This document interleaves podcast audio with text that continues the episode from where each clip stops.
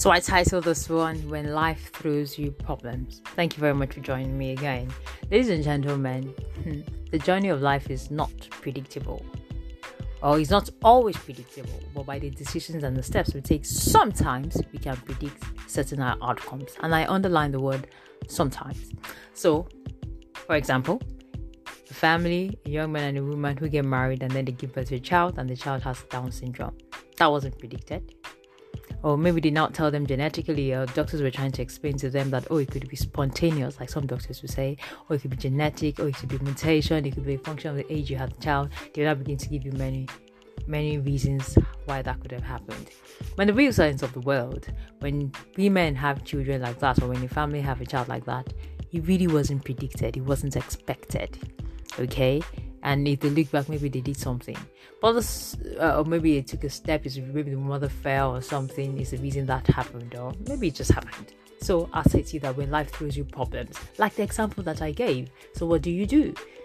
Some will go like, "Well, it's the end of the world." Hmm, some will like, "Man, it's time to forge ahead."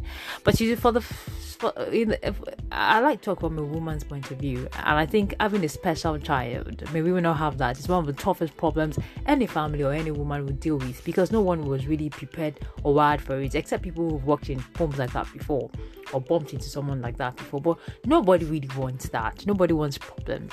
So what do you do? Some will say, "Oh, throw the baby away. It's not going to make any, anything out of his life." Like I told you that someone said that to my friend. Some will say, forge ahead and see a miracle can happen. But check many women. They're sad. Someone will run away, but oftentimes they look through that journey and face it. And I'll say it to you that using that analogy that let's face it. And I remember meeting a woman years ago in an oil company that I worked very briefly. And then, you know, she used to really talk anytime we talk about health insurance with people. And she always talk about the fact that how she had a Down syndrome baby and how, you know, uh, health insurance. I mean, I saw how she fought for everyone to ensure that we got health benefits and all that, whether you're a casual worker, a full time staff, or a contract or intern, whatever it was. But you see, it dawned on me that the problem that she was dealing with made her fight for more people to have better health benefits. So I say to you that what do you do when life throws problems at you? You have to forge ahead and face it.